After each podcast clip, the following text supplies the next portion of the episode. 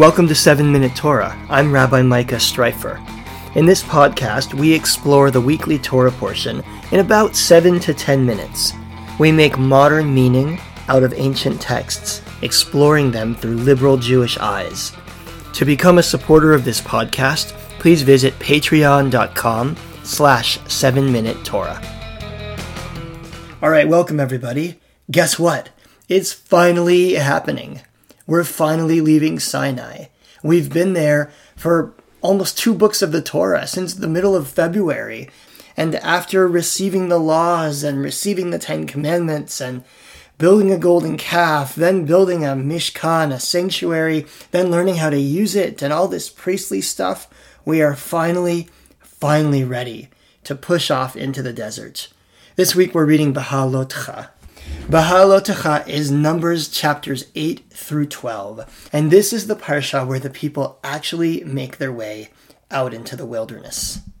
This is one of those parshiot that's so packed full of stories and teachings that we could never cover all of it. And so today I've turned to a colleague of mine, Rabbi Zoe Klein, who is an expert in storytelling, to help us find a couple of spots in Beha'alotcha where there are interesting stories and interesting teachings to be talked about. Now, Rabbi Klein is also the author of a really interesting new book of stories called Candle, Feather, Wooden Spoon. So, once we get done talking about some of the stories that surround this Torah portion, we're going to talk about some of the stories that she's written, as well as the storytelling process, what it means for her as a storyteller and as a rabbi, and what it has meant in Judaism in general. So, as usual, for the first about 12, 13 minutes, we're going to talk about the Parsha, and then we'll take a short break and we'll broaden our conversation in the ways that I've just described. Rabbi Zoe Klein, welcome to 7 Minute Torah. So good to see you. Thank you for having me. You too. It's a pleasure. I'm excited to talk with you, talk about the Parsha, and talk about your new book. Um, you are a rabbi and an author. You're the rabbi at Temple Isaiah in Los Angeles, California. And you're also the author of a, a, number of books. And in a little while, we'll talk more about your newest book, which is a compilation of stories. But if it's okay with you, let's talk Parsha first. Absolutely. Well, it's Beha'alotcha, which is a great portion that is chock filled with so many teachings. And it actually has two that are some of my favorites. Can I share them with your your listeners? Yeah, talking about storytelling, which is what your book is about, or your book is a book of stories. Mm-hmm. We're just emerging from Leviticus right now, which is sort of dry mm-hmm. laws after dry laws. And so here we are about to launch into the desert. And now we start to get some of these really juicy story moments in the Torah. So yeah, I know you have a couple of favorites. Yeah, it's interesting. Sometimes the drier portions give way to more imaginative narrative opportunities. So it is really interesting as a as a, a beginning point to storytelling. Mm-hmm. But um, in this Torah portion, there are two things that I've always loved. When we think of Jewish symbols, I think the first thing most people think of is the Mogen David, the Star of David we don't always think of the menorah as the, the first mm-hmm. symbol, but it's my favorite Jewish symbol. And there's a teaching based on this week's Torah portion because it describes the, the making of the menorah. And in this Torah portion, it says that Moses should make this, the menorah, out of one golden piece. It should all be of one piece. You can't have the core and then have branches that are screwed onto it. It has to be just one mold according to what God showed Moses on the mountain. And so it's an interesting thing because it doesn't say that anywhere else. It doesn't say, build the altar according to this blueprint or build the tabernacle according to these sketches. But it does seem to say that Moses needed extra help with the menorah, even though to us it might seem like, oh, that, that kind of makes sense. But Moses needed extra help. And so the commentator suggests that the reason is because the menorah represents our lives and keeping our lives in balance. So, just as all of the branches are the same level and the flames are supposed to burn at the same height, um, similarly, our own lives, whether it's our family life, our work life, how much we dedicate time to study, how much to tzedakah, how much to our partnerships, they should all be given the same energy and be burning at the same time. But that's so difficult.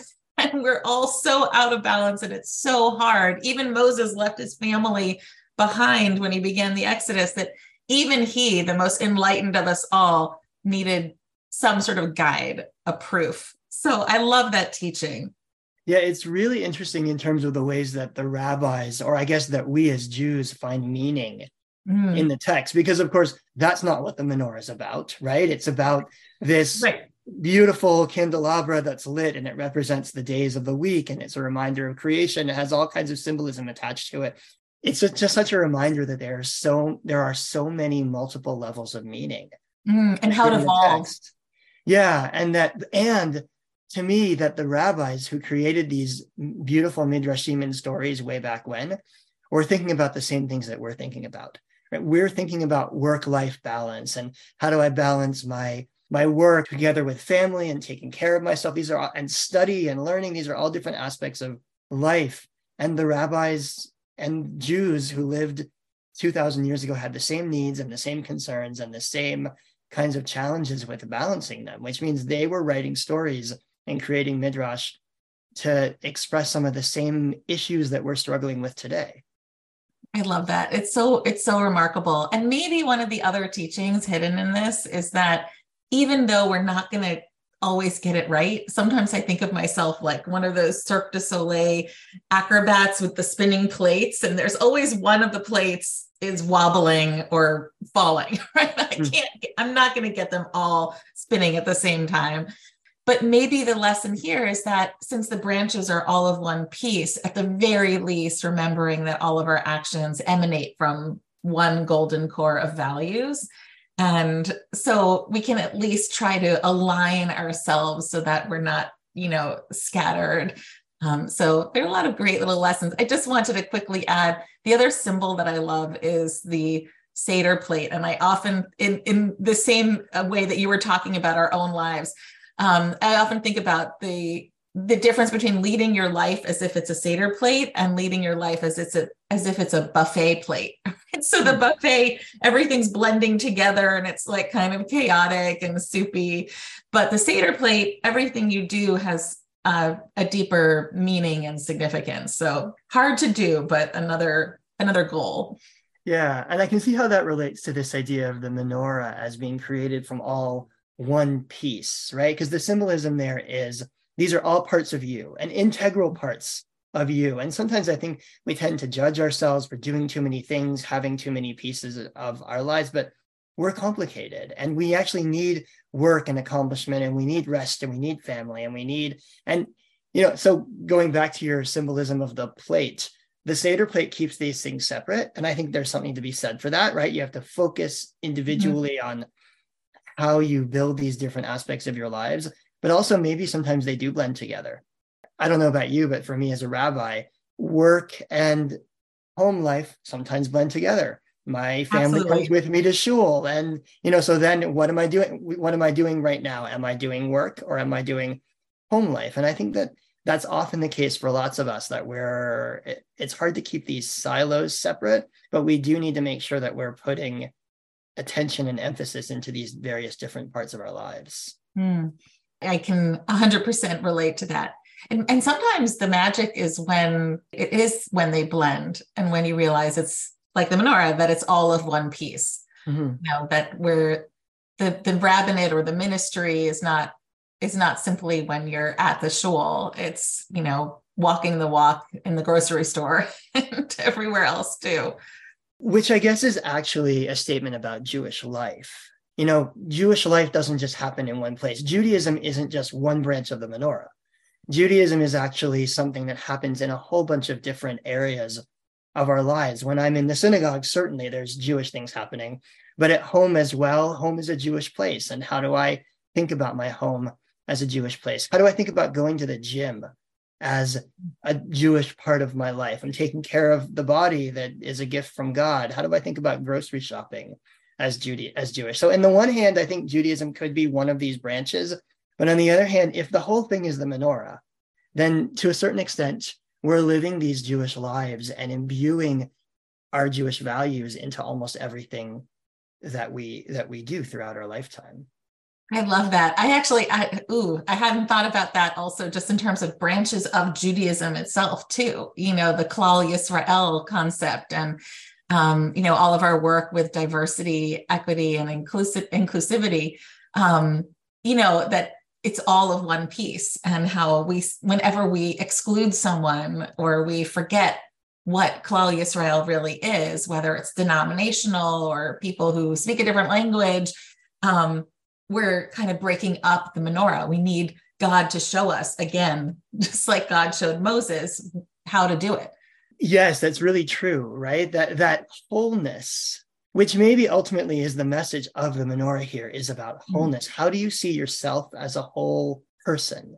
How do you see our people as a whole set of people with diversity, right? There are different things that I do in my life and they all feed my my wholeness and my well-being and by the same token, we as a people, we're not all the same. We believe different things. We think differently. We pray differently. We act differently. We look differently. And yet there's this wholeness. And so that, you know, the menorah is this seven branched thing that it, it, it is a whole, and yet it also branches out in different directions. And each of those different directions actually is of equal importance. That's such a beautiful mm. idea. Look at all the meanings we found in one little menorah. Know, if I could, it it connects to another part of Beha'alotcha, which there's this little strange section of this Torah portion where um, you have the Passover ritual explained and the Passover sacrifices and offerings. And there's a group of people, they say that if you come in contact with a dead body, you can't partake in these rituals. So there's a group of people who are upset about that and they don't want to be left out. And they say it's not fair. Can we also make a Pesach offering? And so it's almost as if this sounds kind of heretical, but God thinks this over, right? the idea of God having to think something over um, and says, you know what? They're right. Let them know that they can have this other Passover, this Pesach Sheni, you know, maybe two weeks later or so. Um, they can have this separate Passover. And in that way, um, they'll be able to be included. But the reason why I feel like it connects to what you were just talking about is that here are people within the sacred text who are saying, wait, hold on, we're about to be left out of this story. Don't leave us out. You forgot about us. We were over here taking care of Joseph's casket, or we were over here dealing with a tragedy in our family. And we have a whole story we don't want you to go on with the sacred scroll without including us in it. So remember us. And in a way, to me, it represents anyone who's ever felt left behind or left out. And all the more so, they actually bring their own case before God, right? The community is not always the best at remembering every individual person. But in this case, these people come before Moses and say, We've been left out. God thinks about it, such as it is, and comes back and says, you know what? We should make a law for them. We should make sure that they're included. So it's a reminder that those in leadership, you know, we like to think of leaders as having the best interests of their entire community in mind, but here's God forgetting about. I'm going to maybe be struck by lightning for saying this now. uh, here's God. Here's the Torah describing God as not quite remembering everybody's everybody's best interests, but when they bring their case, God takes a step back and says, yes, we need to make sure that everybody is included. I think it's an incredible statement of about what leadership is about, what Jewish life is about, and actually what community is about. No, it's just the concept of God needing help in being inclusive is so fascinating. Yeah, it really is entirely fascinating. So Rabbi Zoe Klein, if you don't mind, we're going to take a short break here. And when we come back, we'll continue this conversation about these specific stories, but also more about storytelling in Judaism. Thank you. Hi, everybody. I want to let you know that I just released information about the summer Beit Midrash, summer learning opportunities that are available through Laasok. And there are four classes that I'm going to be leading. Two of them are class series of three or four classes, and two of them are actually just one shot, one hour, no cost, come learn about something. The two that are like that are one called Fixed and Fluid, Making Jewish Prayer Mean Something, and another session called Lecha Dodi, Shabbat, Sexuality, and Tikkun Olam. And then the two class series that I'm offering. One of them is on Abraham Joshua Heschel's view of prophecy and social justice. And then I'll be teaching a series called O Jerusalem, the 3,000 year story of a city and a symbol. So if any of those sound interesting to you, log on to laasok.org, L-A-A-S-O-K.org, and just go to current offerings. You can find out lots more information.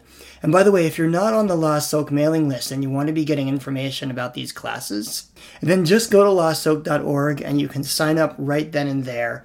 Now let's get back to my conversation with Rabbi Zoe Klein.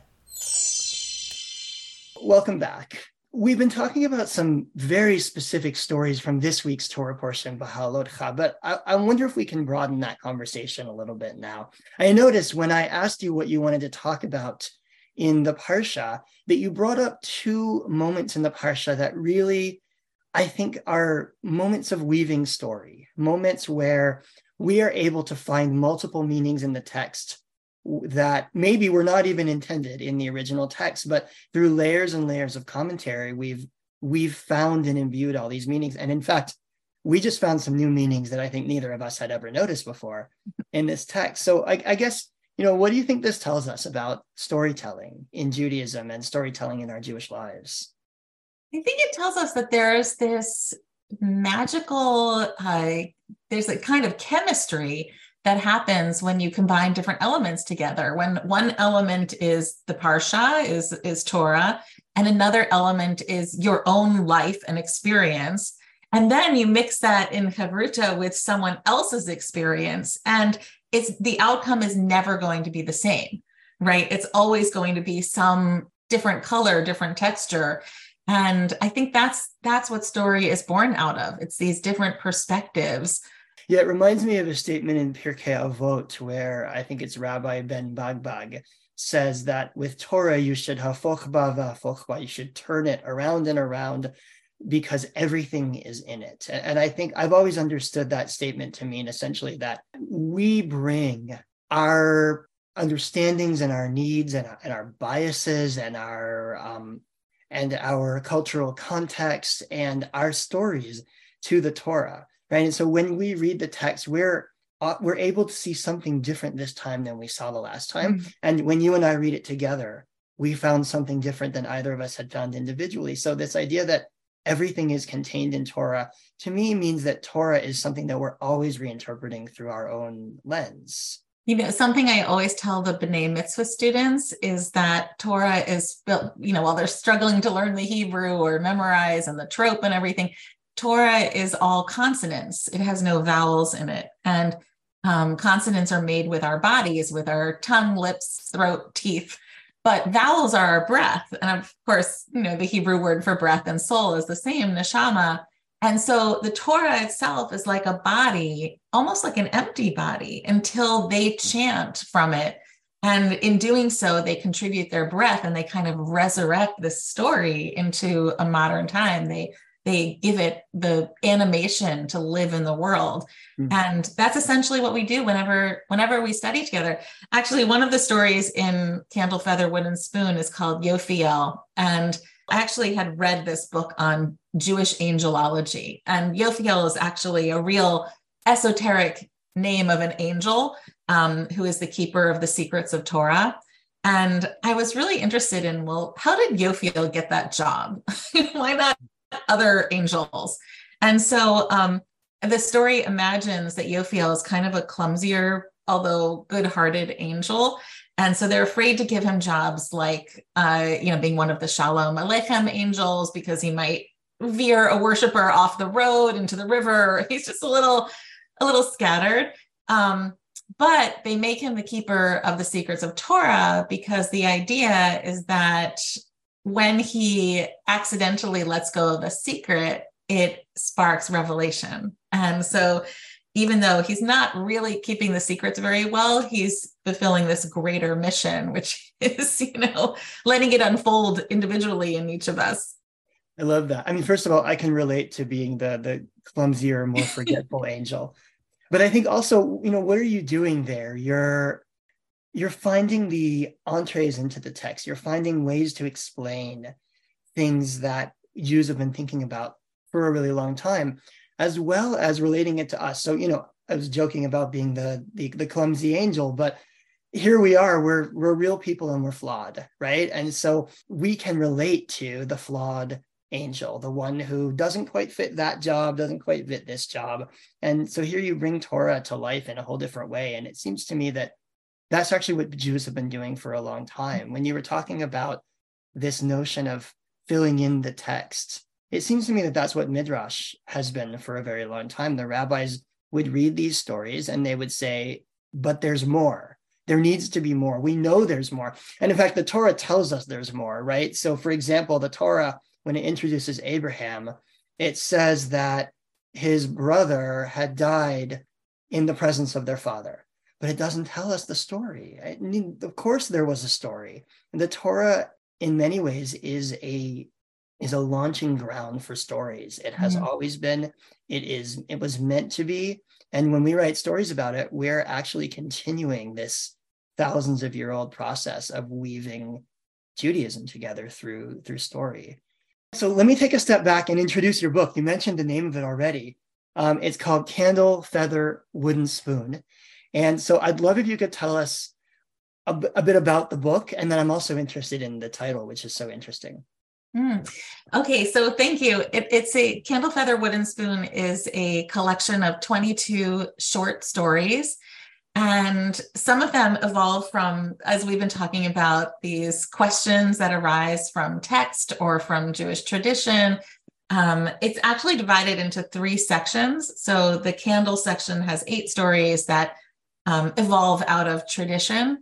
Um, they might come to answer a question like, why does matzah have holes? Or um, you know, there's a story, we were talking about Leviticus earlier. There's a story called The Flying Insect Cafe, and it's a family who are present when Moses announces that uh, flying insects are no longer kosher. You can't eat them, they're abominable. You yeah, know, I read that one this morning. I really enjoyed the description. It was like caterpillar lasagna and things like that. and they're um, this family is just horrified because it feels like a very personal attack on them since their whole livelihood is flying insect cuisine so they have to rethink everything so and then the second section feather is stories that um, take place in modern times so the characters might remind you of yourself or of of people you know and they take place in the now and um, wooden spoon are stories that have a bit of philosophy, theology in them. Um, I love the title because I've always loved that ritual, the candle feather spoon ritual, where in a traditional household, parents would hide chametz around the house before Pesach, and the kids would search them out with a candle and then brush, you know, brush the chametz onto a wooden spoon with a feather. But there's even, to me, these mundane objects, the candle feather, the wooden spoon, they kind of speak to the process of writing because the candle is, you know, the light of an idea and the feather is the idea taking wings or the imagination being tickled. And then the wooden spoon is, you know, stirring it all up and then serving out these hopefully, you know, meaty or vegan meat, nourishing, uh, you know, sustenance to mm-hmm. people. Um, so it, it encapsulates so much to me that ritual actually is near and dear to my heart because mm. my I can picture my kids searching for Cheerios around the house. And we didn't use the whole feather thing, but the idea that we're searching out meaning also mm. to me hmm. is another meaning of that ritual. We're looking all around the house to find the little morsels. And you know, the the stories then are the result of the morsels that we that we find. Um, how did you get into storytelling? How did this become a part of your life? You know, I've always I've always wanted to be a storyteller and to be a writer. You know, if you were to ask me as an eight year old, what do you want to be? It would have been a writer of stories, and I've always been drawn to fiction storytelling and poetry. Um, you know, my father is an artist, and so I grew up with a he has a very large studio that is attached to the house, and so I would sit in the studio and watch creation evolve as he built things with his hands, and you know, throughout that, you know, we we would talk and share stories, and it was really, really beautiful to grow up uh, in this artistic, creative space. And so that really contributed to my love of creativity and interpretation. Does storytelling play an important role for you in your both your rabbinic life as a rabbi and in your Jewish life? Oh, sure. Yeah. And I'm, I'm sure you have amazing uh, stories to tell about how it, how it works in your rabbinate as well. Um, but I, I do try to listen to people. So much of our work is listening and how we listen and mm-hmm. how we remember. Um, in fact, just a little side note um, one of the things my father taught me as an artist was that two of the most important things an artist needs to have is the ability to observe details and to remember them. And then, when later in rabbinical school, I learned about how the two candles of Shabbat represent observe Shabbat and remember Shabbat, was so amazing to me because those that's what an artist is. That's what it hmm. means to be an artist. And so um, as a storyteller and a writer, I try to be observant and remember what people tell me. Those are the things that make you a good listener and interpreter. So I try to listen to people as if they're sharing a narrative. What are the themes of this story? What is the arc of character? Um, what are the different plot possible plot lines? Um, and I think it's helped me be a better be a better listener and to help reflect back to people um, the words they're saying. Uh, you know, for example, this is a really obvious one, but I remember working with a couple and um, there was some struggle in their relationship, and one wanted to get married and the other wasn't sure. And um, we started talking about what they admire in each other. And the one who wasn't sure said, um, well, she's really good at tying knots. She's excellent at tying knots. And, and it was just so interesting that they didn't see the metaphor of, you know, that tying the knot means, you know, getting yeah. hitched, right? Um, but he, that's all he could talk about was her, how skilled she was at tying the knot.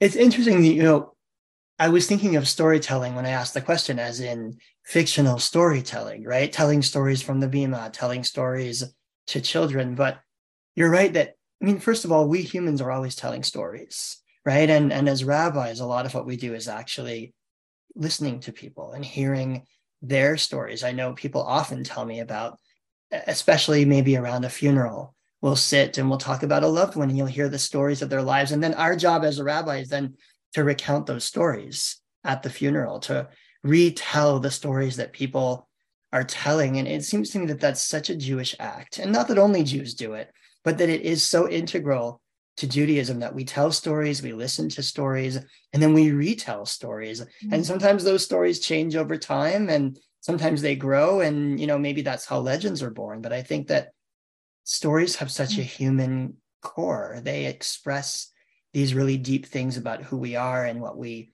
need, what we're worried about, what we're aspiring toward. I, I think that they're so they're so human. You know, I was I wasn't really fully aware that I was answering your question you know, about telling stories with stories about listening. And it's interesting because the writing process for me, the, the the smallest amount of the writing process, the smallest part is the writing, and the majority is different forms of listening, whether it's listening through research or you know the field work of just communicating with people. And it's maybe the part of storytelling that people don't talk about enough which is just what it means to absorb and and to hear to listen.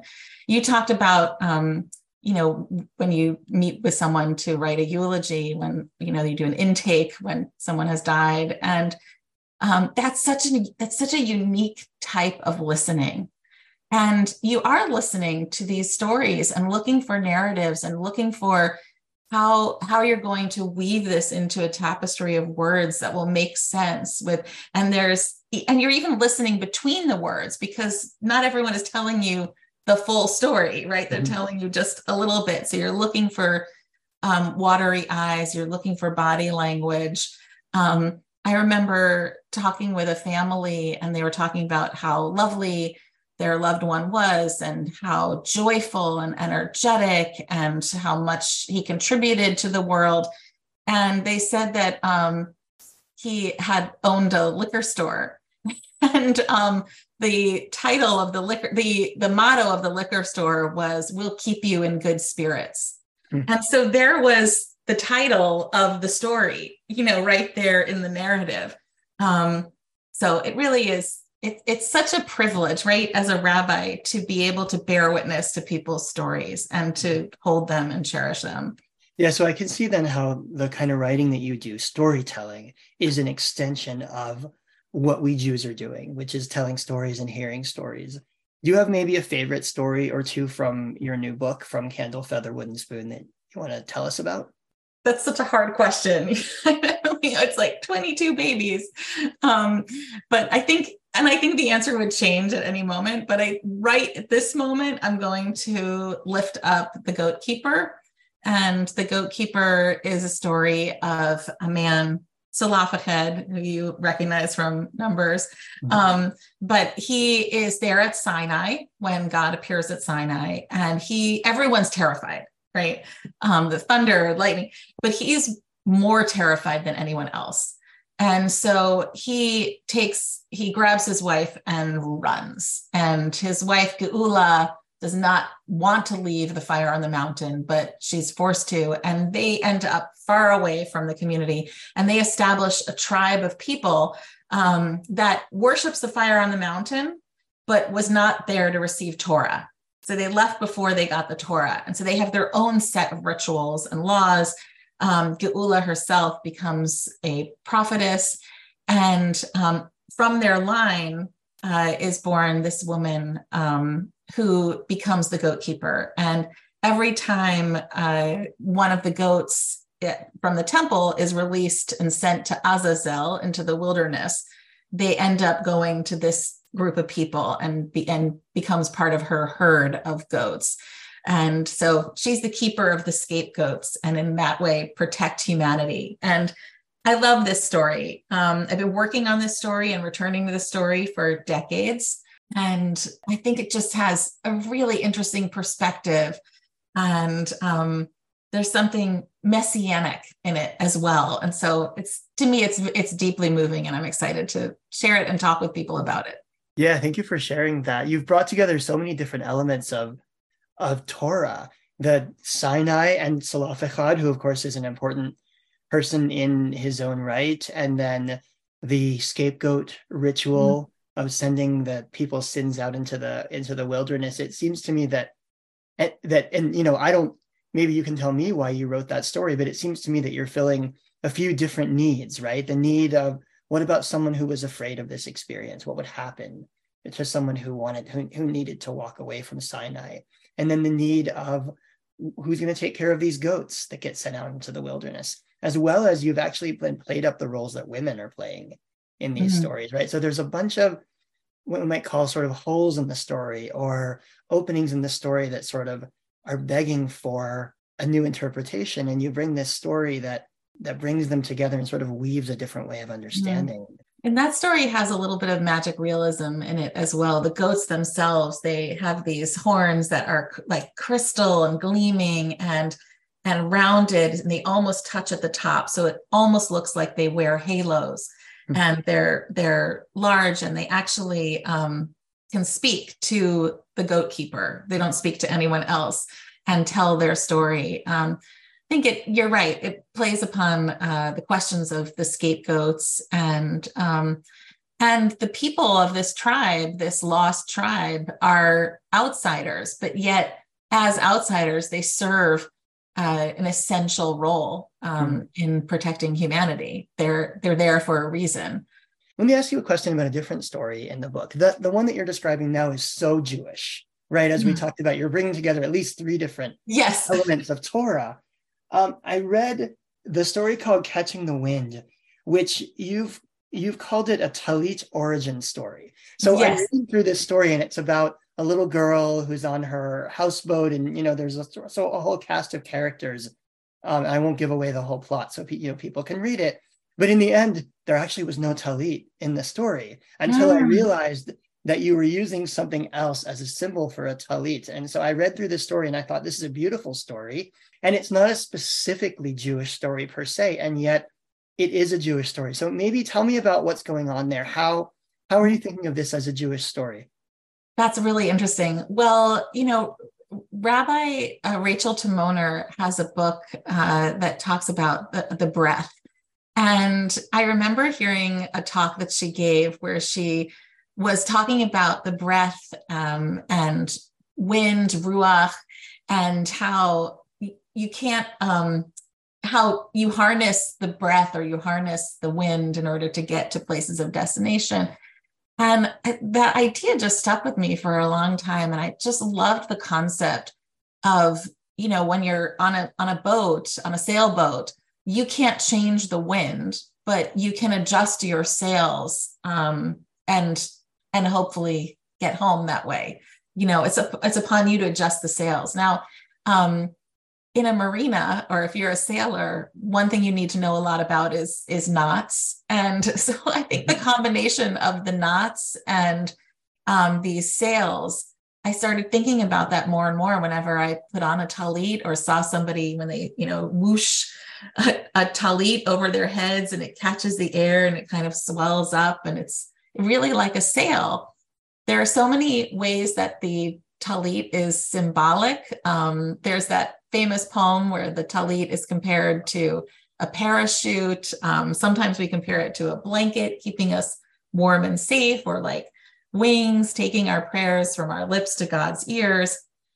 But I really love the idea of the talit as a sail. And you're right, it doesn't explicitly say that it says it's a origin tale. It's not the origin tale. Um, I just love the idea of that a little bit of a different interpretation of what it means to wear a talit. That in wearing a talit, we're reminding ourselves to adjust our sails mm-hmm. and to be sensitive to God's ruach and to the winds of change, or however you want to interpret it. Um, and being pliable enough and flexible enough to move with that over a turbulent a turbulent sea um, in order to get to safety. And maybe also tying ourselves, securing ourselves mm. to something secure, which is a tradition, a family, generations of what's been passed down to us. Yeah, yeah, I love that. I love that. So, so, to, so who is this book for, and how do you imagine it being used or read?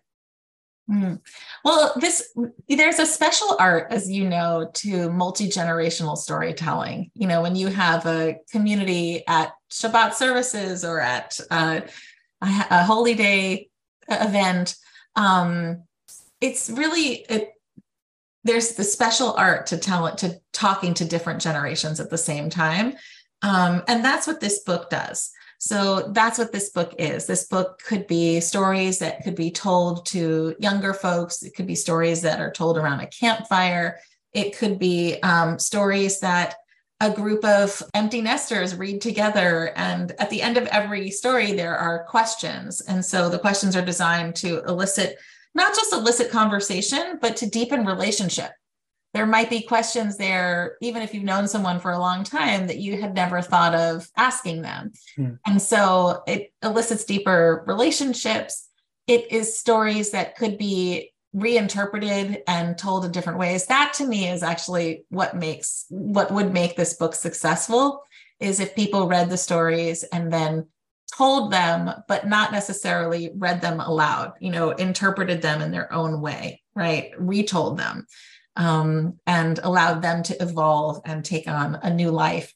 Like we were talking about in the very beginning, um, you know, when Torah meets our experience, it becomes something new. That's what I would love for these stories to touch readers' experiences and then evolve into something new. And I'd love to see what that is. And also to, you know, maybe even um, I'd love to visit communities and help with that process, talk about storytelling and how we write our own stories. Mm, yeah, I love that. And it seems to me that that as well is part of what Jews have been doing for such a long time. You know, when we look at we look at old midrash and there often are more than one version of a story which means that people were telling these stories. They were they were oral traditions. Somebody must have come up with them. Somebody wrote them. We don't have those people's names anymore right? Well sometimes we do. Sometimes the rabbis tell us who said what but often what we get is just a, a glimpse of a story that was being passed around and so you know here we are here you are continuing to contribute new ideas, new stories that can be passed around and, and be told. And so when we come back here in a thousand years, we'll see how your stories have evolved. Mm. And we'll see if they're still being told in the same ways and or if they've taken on new and different meanings, which of course I imagine over the course of centuries they they would. So there, I'll just give one example of a story and how it could be used. There's a story called The Magic Word, and it begins with a character who, as a child asks her family pass the mac and cheese and they say what's the magic word? And she says abracadabra because she thinks that's the magic word. And everyone laughs and she learns that the magic word in that case is please. And it sends her down uh you know it it it, it sparks her imagination and her curiosity about magic words and she starts to study them even in college she you know majors in linguistics and um and eventually the story leads her to try to seek out this Jewish rabbi guru who lives on Mount Meron in Israel. And she goes on this long trek and she meets this rabbi and she asks her, um, What's the magic word? And I'm giving away the end of the story, but, but the rabbi's answer is, I don't know. And this infuriates Chantal. She's come so far. She can't believe that this is what the rabbi would say. But then, as she contemplates it more and more, she realizes that I don't know is really the key to opening up curiosity. It is the starting place to great wisdom and learning and discovery. And so that story could be used as, um, as a teaching tool in mm-hmm. classrooms um, about magic words. You know, when has yes changed a world for you saying yes? When has no, when has saying no actually changed the world? What are other words? How do we use language? Um, and then what what does it mean to say i don't know why are we so afraid to admit that we don't know things when in fact it's such a courageous beginning um, and it, it's a place of connection. So it's a great story for a listening conversation. The book could be used in um, confirmation curriculum, um, you know, lots of different ways. But that's just one example. Yeah, you're you're giving me goosebumps with this. I I love the the I don't know part of it so much. First of all, it reminds me of the book of Psalms where it says that awe is the beginning of wisdom mm-hmm. because the beginning of wisdom is knowing that you don't know, right? Is the willingness to ask questions. And so I, I like I was so moved by what you said. And secondly, because I actually we had a really similar experience to what you're describing, where I can picture my my little son, who now is 15 and at the time was about four, turning to my dad and saying, "Saba, pick me up." And my dad says to him, "What's the magic word?" And he said, "Wingardium Leviosa." Oh. And so there, you you read my mind. You knew what happened in real life to me, and and I think about how those early experiences shape us. And we never know how something we will do or say will have an effect on somebody's life. And the idea that you go searching for a magic word and you end up as, you know, a scholar on top of a mountain, you know, what is it that propels us in certain directions? And I know for me that I'm I am certain I'm a rabbi because of stories I heard. Because I heard rabbis telling stories, and this came up in my interview two weeks ago with a different rabbi. Also, we were talking about camp and I remember the stories that the rabbis told on Friday nights at the flagpole as we were celebrating mm. bringing in Shabbat. And there is no question in my mind that I do what I do today because some rabbi wearing shorts told a story 30 years ago at camp. And There is absolutely no question that these words and these stories are powerful enough to move mountains and to move people's lives. Mm. Amen. Well, Rabbi Zoe Klein, I want to thank you for spending some time talking with me today. It's been really fascinating both to hear about your stories and about your process and about um, and about your new book. It's been a joy talking with you too. You, you are an amazing chavruta. Thank you. Well, so we'll have to do some more studying and maybe yes. come up with some more stories together. Would love it. Uh, the book is called Candle, Feather, Wooden Spoon uh, by Rabbi Zoe Klein, and it is just filled with wonderful stories. And uh, again, thanks for your time today, and thanks for sharing your stories and and your story with me. Thank you. That's my conversation with Rabbi Zoe Klein. Makes me want to go read some stories and maybe write some stories. A reminder that you can sign up for those four great classes I mentioned which are coming up in June and July at laasok.org, L A A S O K.org. As always, if you have questions or comments, send me an email, rabbistreiffer at gmail.com. Have a great week.